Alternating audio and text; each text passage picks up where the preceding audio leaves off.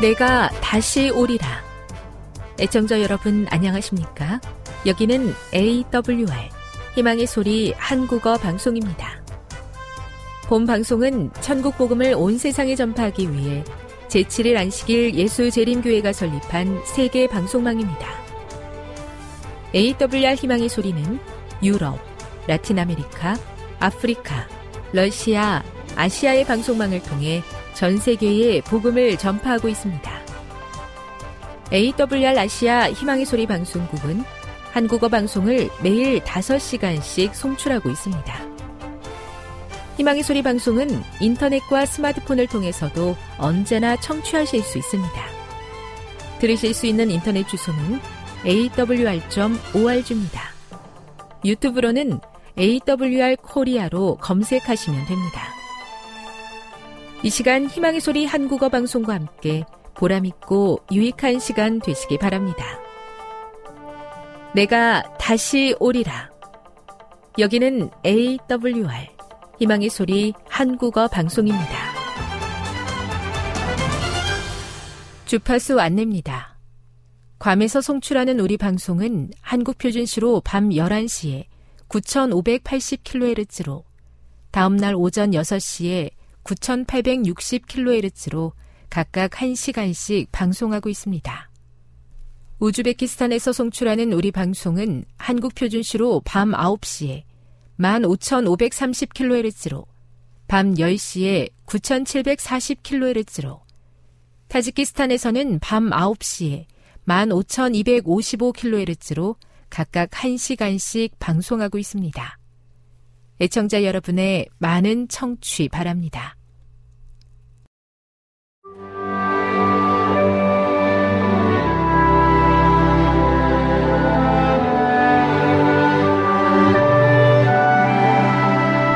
읽어주는 교과 넷째 날 12월 7일 수요일 강신술과 조상숭배 강신술이라는 영어 단어는 죽음이라는 뜻의 네크로스와 점을 친다는 뜻의 만테이아라는 두 개의 헬라어에서 유래했다.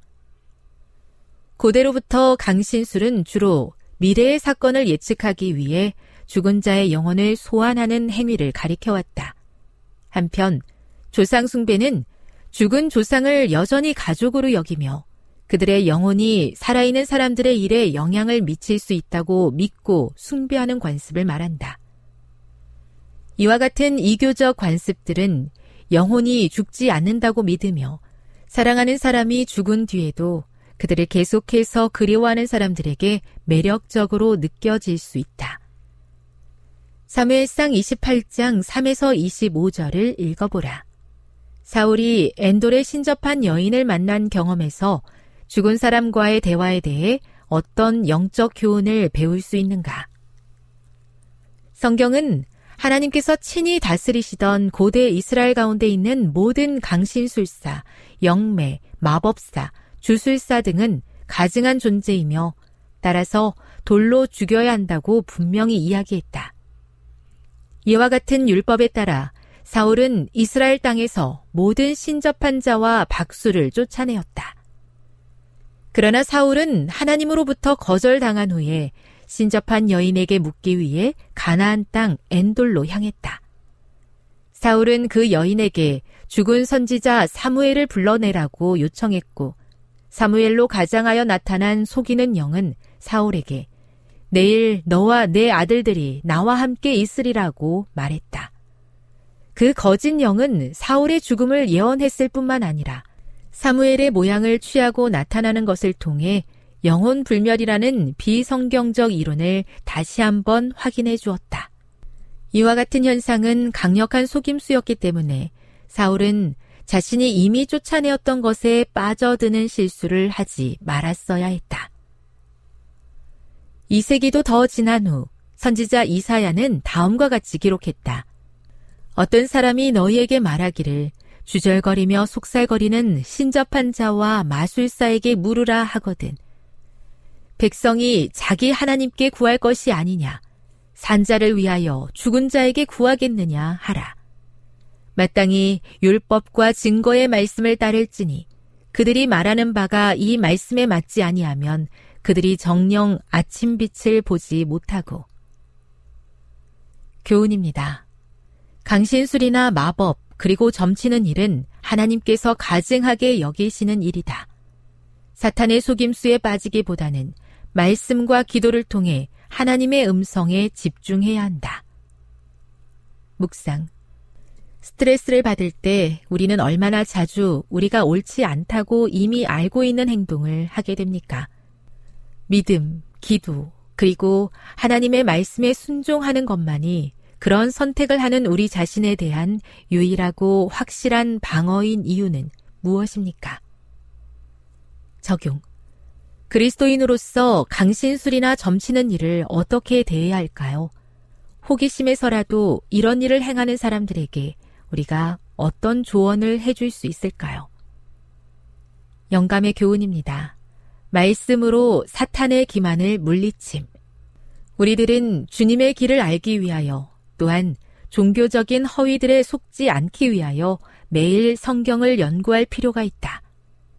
이 세상에는 거짓된 이론들과 미혹적인 강신술적 견해들로 가득 차 있어 밝은 영적 식별력을 흐리게 하고 진리와 거룩함을 떠나게 하는 경향이 있다. 특별히 이 때를 만난 우리들은 누구든지 헛된 말로 너희를 속이지 못하게 하라는 경고의 말씀에 귀를 기울일 필요가 있다. 가려 뽑은 기별 1권 170 온갖 거짓 술수를 통해 우리의 오감을 자극하여 하나님의 말씀이 아닌 다른 것에 우리의 마음을 두게 하려는 사탄의 속임수에 빠지지 않도록 하나님 가까이에서 하나님의 음성에 집중하며 굳건한 믿음으로 살게 해 주시옵소서.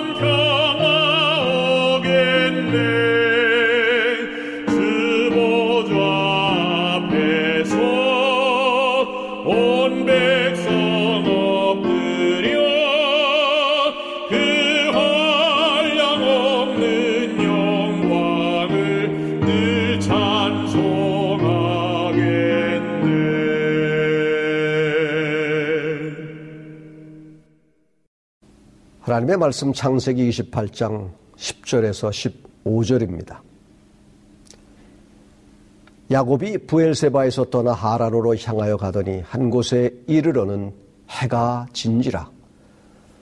거기서 유숙하려고 그곳에 한 돌을 취하여 베개하고 거기 누워 자더니 꿈에 본즉 사닥다리가 땅 위에 섰는데 그 꼭대기가 하늘에 닿았고 또 본즉 하나님의 사자가 그 위에서 오르락 내리락 하고 또 본즉 여호와께서 그 위에 서서 가라사대 나는 여호와니 너의 조부 아브라함의 하나님이요 이삭의 하나님이라 너 누운 땅을 내가 너와 내 자손에게 주리니 네 자손이 땅에 티끌같이 되어서 동서남북에 편만할지며 땅의 모든 족속이 너와 내 자손을 인하여 복을 얻으리라.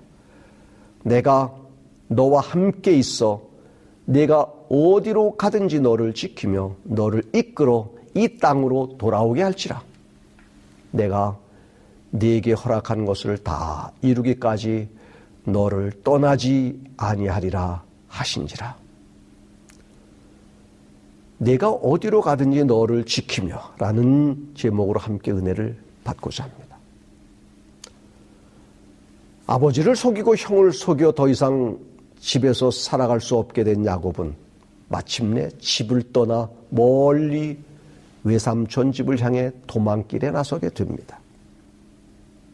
이제는 고향을 떠나고 부모 곁을 떠나야 합니다. 그의 생존을 위하여는 이 길만이 살 길이었습니다. 형의 내서의 분노로 인하여 죽음의 위협을 느낀 야곱은 도망자의 신세가 되어 아버지의 집을 나서게 된 것입니다. 그러나 야곱이 외로운 도망길에 올랐을 때 마음에는 이루 말할 수 없는 깊은 고민이 있었습니다. 그는 손에 지팡이만 쥔 채 가진 것 하나도 없이 돌아오리라는 어떠한 보장도 없이 한 번도 가보지 않은 멀고 먼 외삼촌 집을 향하여 길을 떠난 것입니다. 가책과 겁에 질린 야곱은 분노한 형이 자신을 따라오지 못하도록 사람들을 피하여 낯설고 외진 길로 들어섰습니다. 그는 하나님께서 그에게 주시고자 하시는 축복을 영원히 잃어버릴까봐 두려웠습니다.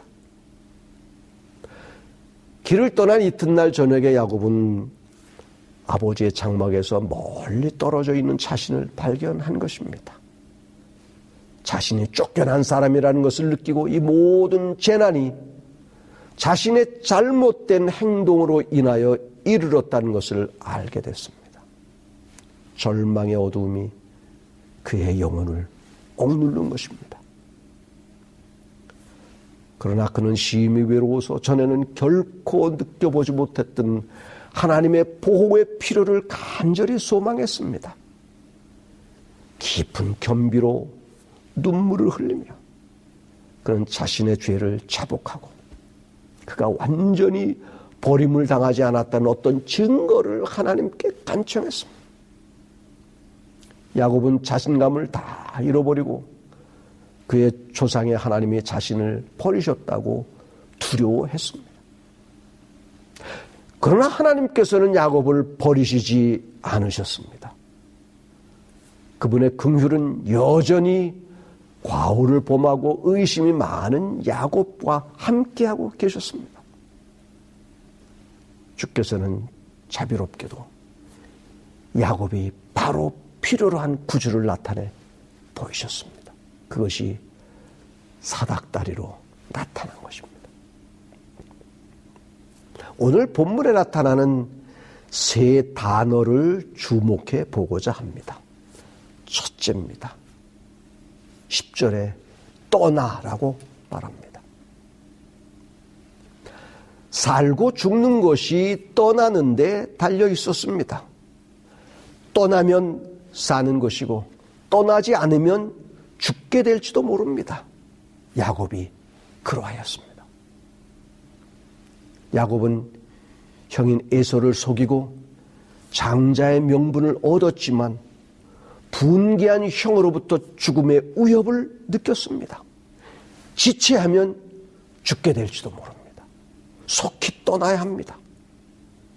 마침내 야곱은 태어나서 자란 곳 부모 형제와 자기를 그렇게 사랑해 주었던 어머니 디브가를 떠나 약 800km 정도 떨어진 외삼촌 집을 향했습니다. 떠나는 것은 괴로운 것이요 고통의 길입니다. 그것이 안정되고 편안함을 누릴 수 있는 곳에서 떠나는 것은 더욱 괴로운 것입니다. 미래가 불온하고 두렵습니다.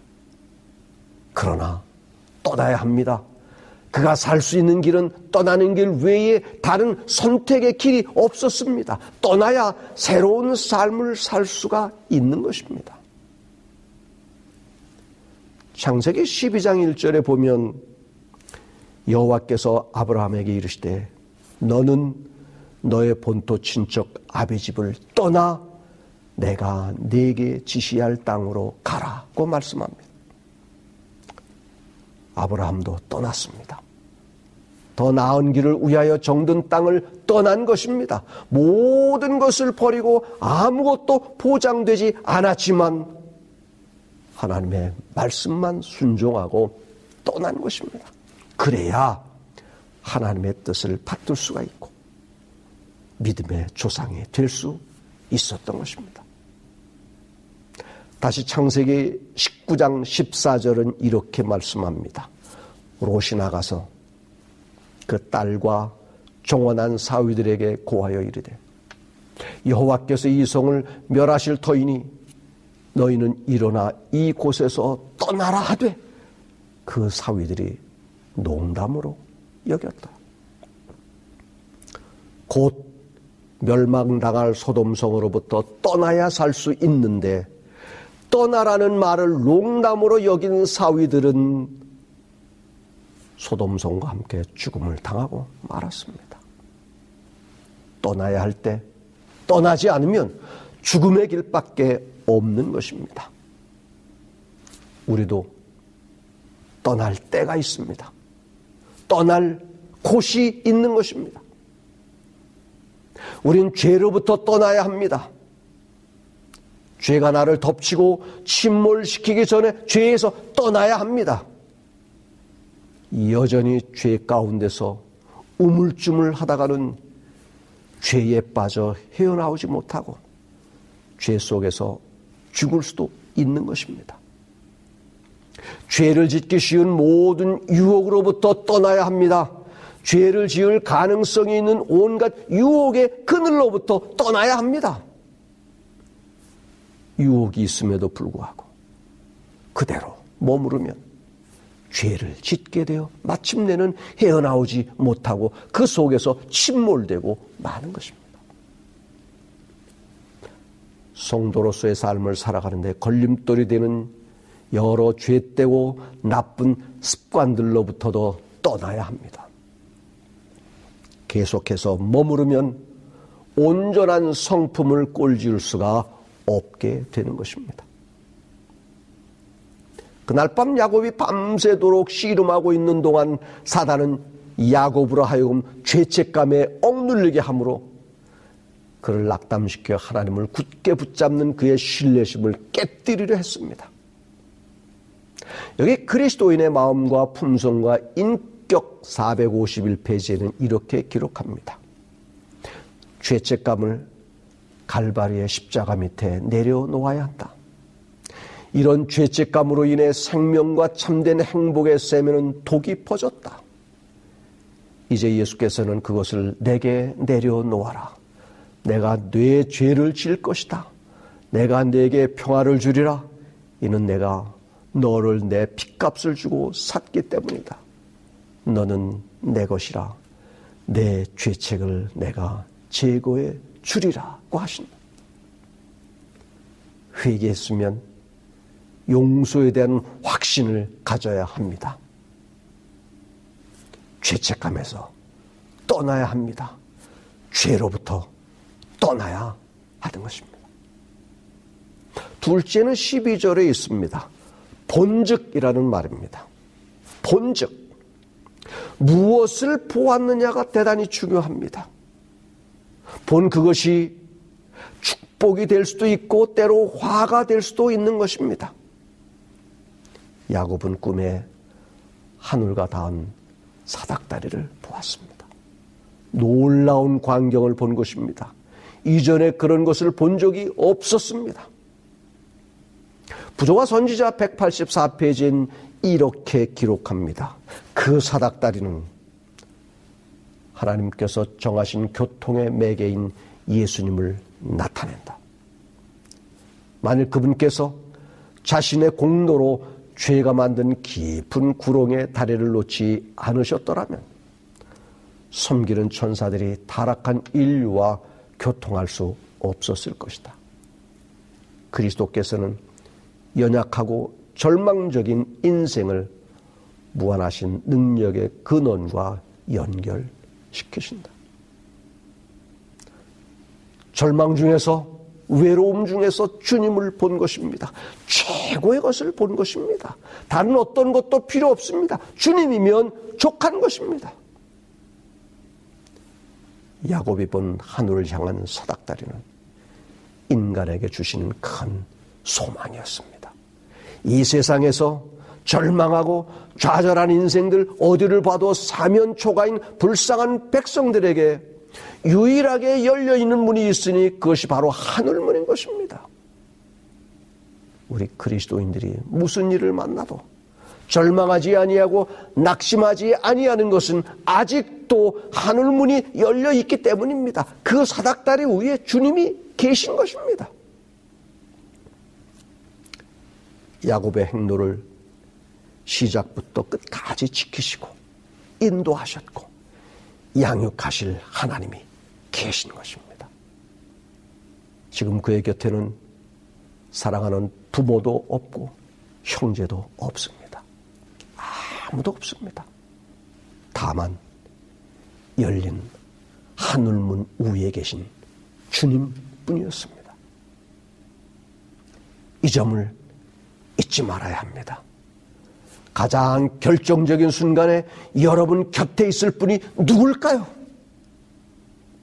오직 주님 뿐이십니다.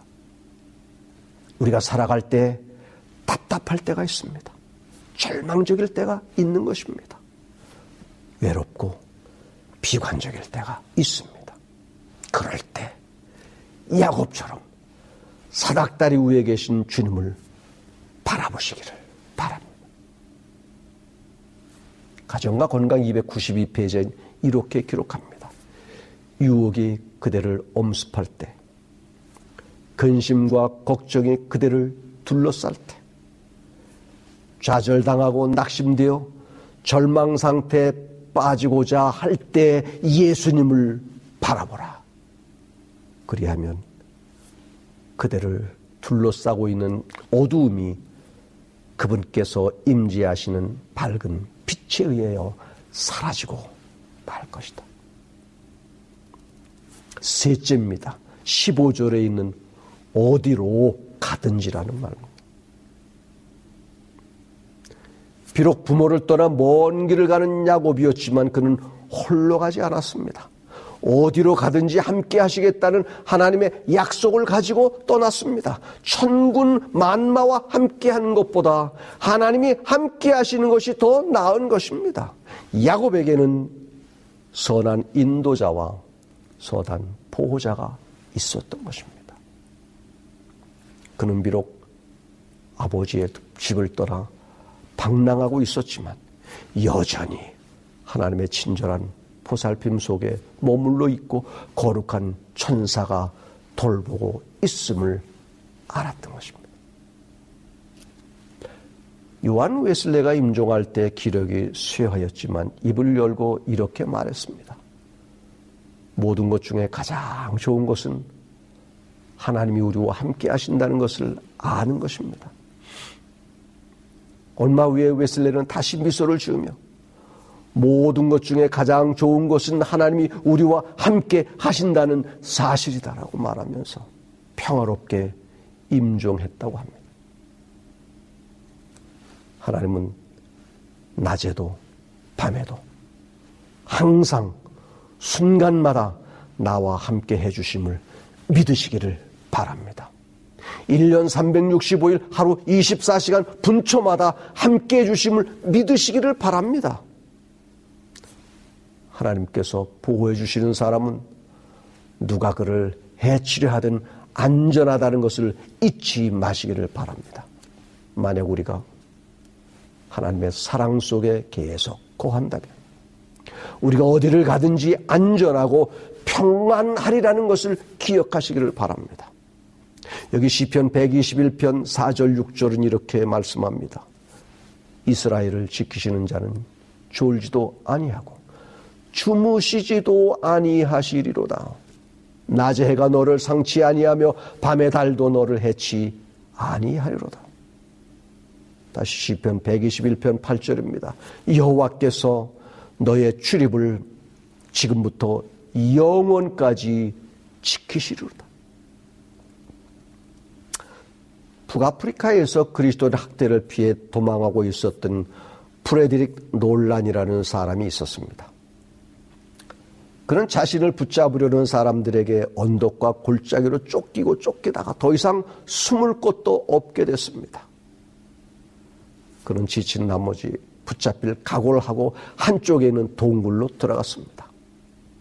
임박한 죽음을 생각하고 있을 때 갑자기 거미가 나타나서 거미줄을 치고 있는 것을 보게 됐습니다. 몇 분이 안 지나서 그 거미가 동굴 입구에다 멋지게 거미줄을 쳐 놓은 것입니다. 그를 잡으러 쫓아왔던 사람들이 동굴 앞에 도착해서 프레드릭 논란이 동굴 안에 숨어 있을 것이라고 생각했습니다. 그러나 입구에 쳐 있는 거미줄을 보고서 거미줄이 뜯겨짐이 없이 종굴에 들어간다는 것은 불가능하다고 생각해서 그들은 그냥 돌아갔습니다. 위험해서 구출함을 받고 동굴에 나와서 그는 이렇게 외쳤습니다. 하나님이 계신 곳은 가느다란 거미줄도 두터운 방벽이 되고 하나님이 없는 곳에서는 아무리 두꺼운 방벽도 한갓 거미 줄이다. 치료봉사 72페이지에 이렇게 기록합니다. 환경이 친구들을 헤어지게 할 수도 있을 것이다. 넓은 바다에 출렁거리는 물결이 우리와 그들 사이에 가로놓일 수도 있을 것이다.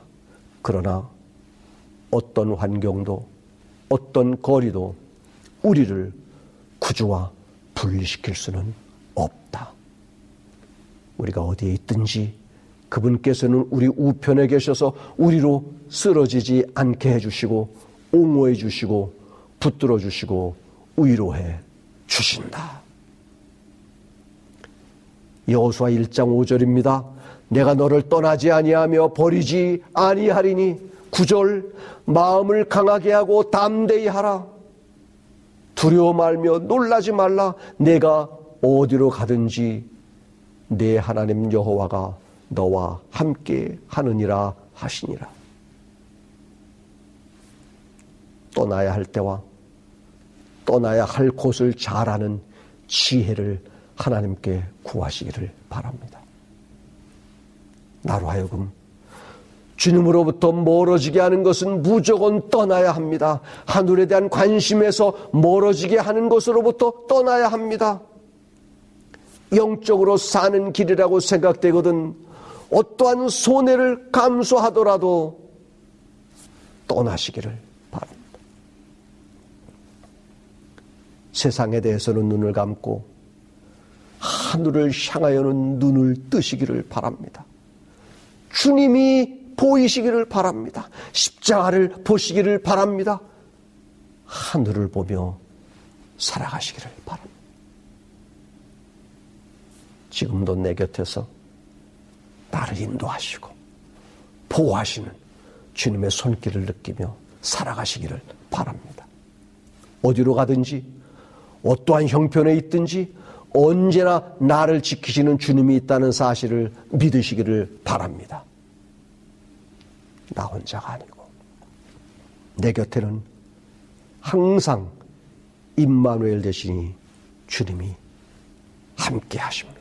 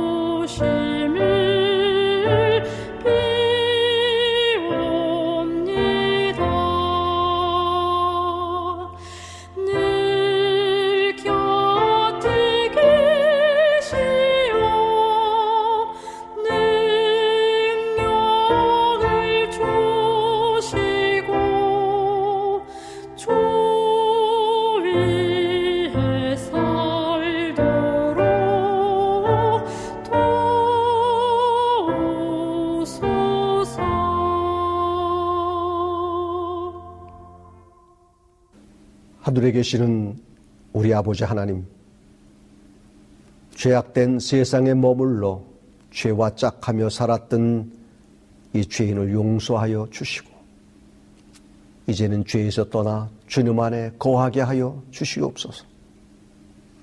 십자가를 바라보며 주님만 바라보며 살게 하여 주시옵소서. 언제 어디로 가든지 항상 나를 지키시고 보호하시며 함께 하시겠다는 아버지의 약속으로 인하여 감사합니다. 그 약속 굳게 믿고 하나님만 의지하며 험한 세상 승리하며 살게 하여 주시옵소서. 예수님의 이름으로 기도합니다. 아멘.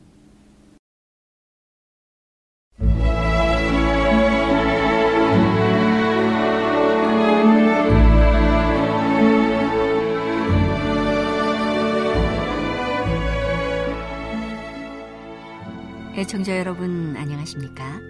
명상의 오솔길의 유병숙입니다. 이 시간은 교회를 사랑하시고 돌보시는 하나님의 놀라운 능력의 말씀이 담긴 엘렌지 화이처 교회 증언 1권을 함께 명상해 보겠습니다. 노예 제도와 전쟁 이스라엘 백성들은 마른 땅을 지나갔다. 바로는 그처럼 오랫동안 하나님을 대항하고 그분의 강하고 이적적인 업적에 대하여 마음을 굳게 하였으므로 무분별하게도 하나님께서 당신의 백성들을 위하여 이적적으로 마련하신 길을 따라 달려 들어갔다. 모세는 다시 바다를 향하여 그의 손을 뻗으라는 명령을 받았다. 그리하여 바다에 그 세력이 회복된지라. 물이 애굽 군대를 덮게 되고 그들은 몰사하였다. 이 장면은 이기적 마음으로 좋아하게 된 노예 제도와 남부가 이 제도를 유지하기 위하여 채택하게 될 필사적 조치와 그들이 양보하기 전에 지속하게 될 무서운 기간 등을 예시하기 위하여 내 앞에 제시되었다. 노예 제도는 인간을 짐승의 수준까지 떨어뜨리고 타락시켰으므로 노예를 소유한 주인들 대부분은 노예들을 그렇게 여긴다. 이 주인들의 양심은 바로의 양심처럼 무디어지고 굳어졌다. 그러므로 만일 그들의 노예들을 해방시키도록 강요할 것 같으면 그들의 원칙은 바꾸지 않고 남겨두고 가능하면 노예가 그들의 압제적 능력을 느끼게끔 할 것이다. 노예를 놓아주는 것이 지금으로서는 불가능한 것처럼 보인다. 오직 하나님만이 지독하고 냉혹한 압제자의 손에서 노예를 빼앗아낼 수 있으시다. 노예에게 나타낸 온갖 혹사와 잔인함은 남부인이든 북부인이든 간에 노예 제도의 지지자들에게 마땅히 그 책임이 돌아가야 한다. 남부와 북부가 내 앞에 제시되었다.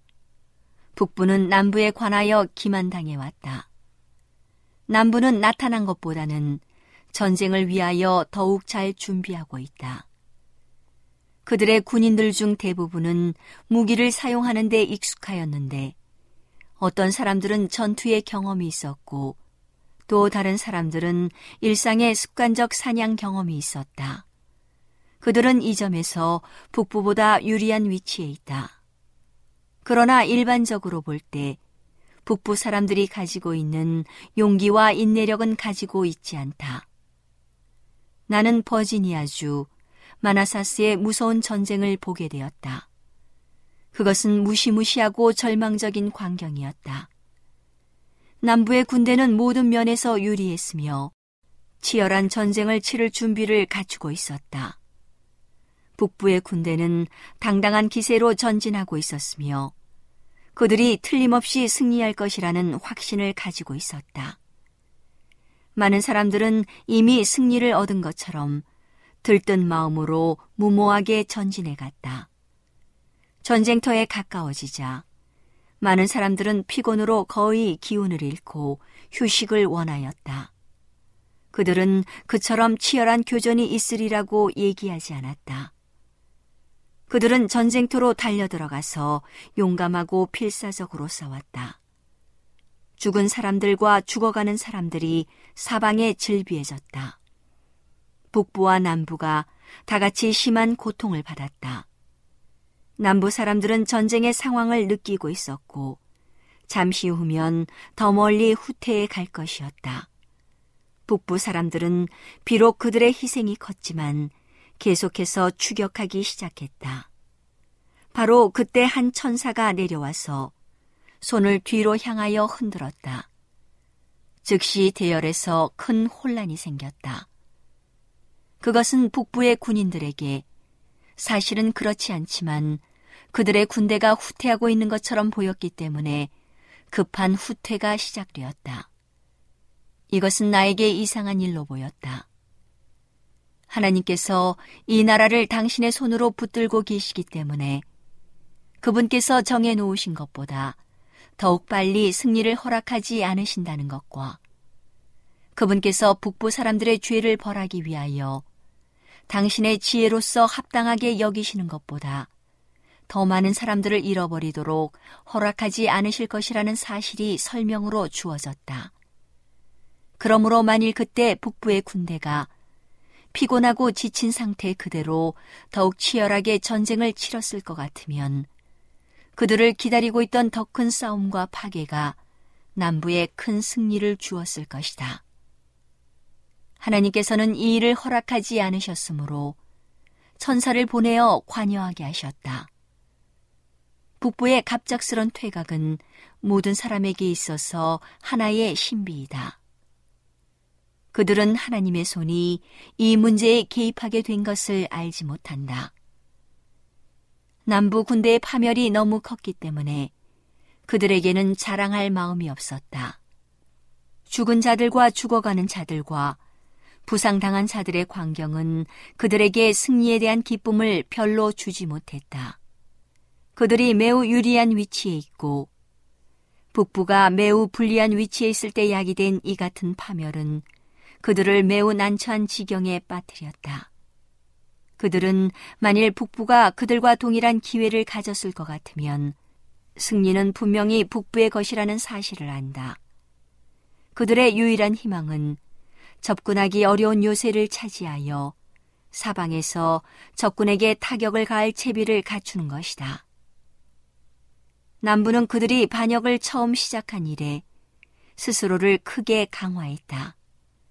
만일 북부에 의하여 적극적인 조치가 취해졌을 것 같으면 이 반역은 신속히 진압되었을 것이다.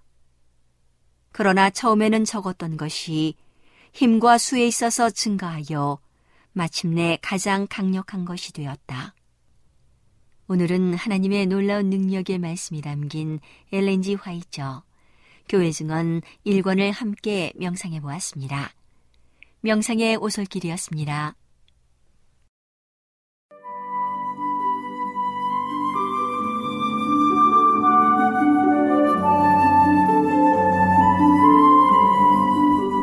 시청자 여러분 안녕하십니까? 생명의 양식 시간입니다. 전도서 3장 1절로 11절의 말씀을 읽겠습니다. 천하의 범사가 기한이 있고 모든 목적이 이룰 때가 있나니 날 때가 있고 죽을 때가 있으며 심을 때가 있고 심은 것을 뽑을 때가 있으며 죽일 때가 있고 치료시킬 때가 있으며 헐 때가 있고 세울 때가 있으며 울 때가 있고 웃을 때가 있으며 슬퍼할 때가 있고 춤출 때가 있으며 돌을 던져버릴 때가 있고 돌을 거둘 때가 있으며 안을 때가 있고 않는 일을 멀리 할 때가 있으며 찾을 때가 있고 잃을 때가 있으며 지킬 때가 있고 버릴 때가 있으며 찢을 때가 있고 꿰맬 때가 있으며 잠잠할 때가 있고 말할 때가 있으며 사랑할 때가 있고 미워할 때가 있으며 전쟁할 때가 있고 평화할 때가 있느니라. 일하는 자가 그 수고로 말미암아 무슨 이익이 있으랴 하나님이 인생들에게 노고를 주사 애쓰게 하신 것을 내가 보았노라. 하나님이 모든 것을 지으시되 때를 따라 아름답게 하셨고 또 사람에게 영원을 사모하는 마음을 주셨느니라. 오늘 우리가 읽은 본문의 말씀은 너무도 유명해서 그리스도인이라면 수없이 들어본 이야기일 것입니다. 비단 그리스도인이 아닐지라도 한없이 공감할 수밖에 없는 이야기입니다. 오늘 솔로몬의 교훈은 때에 관한 것입니다. 디즈 레일이라는 사람은 말하기를 때를 얻는 자는 만사를 얻는다고 했습니다. 그만큼 때를 잘 알고 활용하는 것이야말로 인생살이에 있어서 너무도 중요한 것입니다.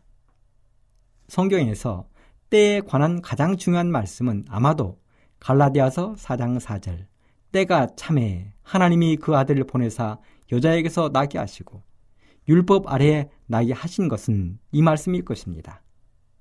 우리 예수님이 이 땅에 때가 참에 오셨다는 이야기입니다. 사실 아담은 하나님이 약속하신 메시아가 자신의 첫 아들이 되기를 원했을 것입니다. 아브라함 이후로 유대인들은 자신을 대해서 메시아가 나타나기를 학수고대했습니다. 하지만 성경은 말하기를 때가 참에 예수님이 오셨다고 했습니다.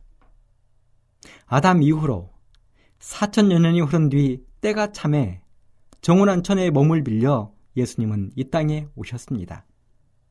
왜 그때여야 하는지는 하나님이 가장 잘 아시는 것이겠지만 신학자들은 여러 가지 상황들이 그때가 온 세상이 복음이 전파될 수 있는 가장 적기였다고 이야기하고 있습니다. 로마라는 거대한 나라가 온 세상을 통일했기에 언어가 하나이고 지리적으로도 사통팔달된 팔레스타인 지역이라서 복음이 짧은 시간에 온 세상에 전파될 수 있는 가장 최적의 상황, 때였다는 것입니다. 때는 이렇게 중요합니다. 우리 한국에서는 각종 사업을 할 때 가장 유용한 것이 막차를 타는 것이라고 합니다. 저는 사업과는 별로 상관이 없는 사람이라서 처음에는 이 말이 무슨 말인지를 잘 몰랐는데요. 나중에 알고 보니 무슨 사업이 잘 된다 하면 수많은 사람들이 금방 그 사업에 몰리기 때문에 어느 정도 시간이 지나고 나면 사양길로 접어들게 되는데 바로 그때 그 일을 시작하면 망한다는 것입니다. 한때 한국에 노래방 열풍이 불었습니다. 게임 PC방 열풍이 불었습니다. 찜질방 열풍이 불었습니다. 치킨 가게가 우후죽순처럼 생겼습니다. 헬스장이 수없이 생겨났습니다. 편의점들이 조금 과장되게 표현한다면 한 집 건너 한 집마다 생겨났습니다. 그런데 중요한 것은 처음 시작한 사람은 성공해서 어깨를 펴고 다녔지만 막차를 탄 사람들은 사업에 실패해서 커다란 어려움에 처하게 되었다는 것이죠. 농사를 짓는 사람들도 마찬가지입니다. 올해 무슨 농작물 가격이 좋았다 하면 다음 해에 모두가 그 작물을 심어서 가격이 폭락한 것이 한두 번이 아닙니다. 블루베리가 좋다니 모두가 블루베리를 심어서 어려움을 당하고 아로니아가 좋다니 또 모두가 아로니아를 심습니다. 고추값이 오르면 고추를 심고 배추값이 오르면 배추를 심습니다. 하지만 어찌 되었든 여기서 중요한 것은 때를 잘 맞춘 사람이 웃는다는 것입니다. 그런데 오늘 솔로몬이 그 때의 중요성을 우리에게 교훈하고 있습니다. 솔로몬은 본문에서 상반되는 인생의 두 때에 대해서 소상하게 이야기하고 있습니다. 모든 사람에게 일어날 수 있는 일들입니다. 태어날 때, 죽을 때, 심을 때, 뽑을 때, 죽일 때, 치료시킬 때, 세울 때, 허물 때, 웃을 때, 울 때, 춤출 때, 슬퍼할 때, 돌을 거둘 때, 돌을 던질 때, 안을 때, 멀리할 때, 찾을 때, 잃을 때, 지킬 때, 버릴 때, 꿰맬 때, 찢을 때, 말할 때, 잠잠할 때, 사랑할 때, 미워할 때, 평화할 때, 전쟁할 때, 자그마치 14가지의 상황에 대해 이야기를 했습니다. 그런데 우리가 여기에서 가장 주목해야 할 것은 마지막 결론입니다. 솔로몬이 이렇게 대조를 이루어 여러 가지 상황을 이야기한 그 이유는 마지막 한 가지 결론에 도달하기 위해서 그렇게 하고 있는 것입니다. 그 결론은 바로 11절에 있습니다. 하나님이 모든 것을 지으시되 때를 따라 아름답게 하셨고 또 사람에게는 영원을 사모하는 마음을 주셨느니라. 사실 하나님께서 이 땅의 모든 것을 창조하신 목적 가운데 하나는 아름다움입니다. 여러분들의 눈을 들어 온 세상의 모든 것을 살펴보십시오. 봄에 온 들판에 피어나는 각종 꽃들을 살펴보십시오. 우리 사람들은 감히 상상도 할 수 없고 흉내도 낼 수 없는 그 아름다운 색들과 또 모양이 우리들을 흥분시키지 않습니까? 거기다가 아름다운 향수까지 뿌려서 벌과 나비를 모여들게 하셨습니다. 한여름에 뜨거운 열기와 함께 쏟아지는 태양은 과목을 춤추게 하고 가을의 멋진 단풍은 사람을 사색에 잠기게 하는 놀라운 힘이 있습니다. 한겨울에 불어닥치는 추위마저도 한 해를 결산케 하고 뒤돌아보게 하는 위력을 가졌습니다. 그런데 이 모든 것들이 하나님의 정해진 시간표 속에서 그렇게 이루어진다는 것이지요. 그러면서 결론적으로 하나님은 사람에게 영원을 사모하는 마음을 주셨다는 것입니다. 사실 사람은 영원이라는 단어와는 무관한 존재입니다. 영원이라는 시간은 하나님만이 소유하실 수 있는 것입니다. 그런데 사람에게 그 영원을 사모하는 마음을 주셨다는 것입니다. 유한할 수밖에 없는 사람에게 영원을 사모하는 마음을 주셨다는 것입니다. 어떻게 그것이 가능할까요? 대답은 바로 빌립보서 4장 13절에 있습니다. 내게 능력 주시는 자 안에서 내가 모든 것을 할 수 있느니라. 그렇습니다. 예수님 안에서 가능하다는 것입니다. 그래서 사도 바울도 로마서 6장 23절에서 죄의 싹은 사망이요 하나님의 은사는 그리스도 예수 우리 주 안에 있는 영생이라고 말했습니다. 니온의 신초기 문집 끝에서도 아름다운 새 땅은 그 모든 영광과 함께 성도들의 영원한 유업이 된다. 그 왕국과 온 천하의 왕권이 지존자의 성도들에게 주어질 것이며 그들은 그것을 영원 무궁토록 누릴 것이다. 그렇습니다. 범사의 기한이 있는 유한한 우리 인생들이 예수님 안에서 영원한 영생을 누릴 수 있다고 이야기하고 있는 것입니다. 그것이 오늘 솔로몬이 우리들에게 주는 귀한 교훈입니다. 그 말씀처럼 살게 되기를 간절히 바랍니다.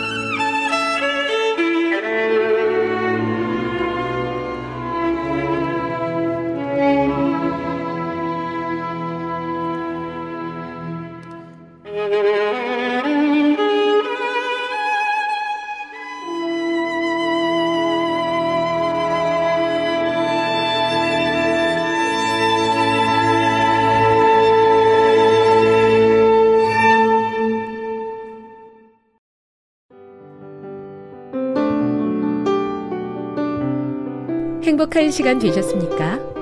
지금까지 여러분께서는 AWR 희망의 소리 한국어 방송을 청취하셨습니다.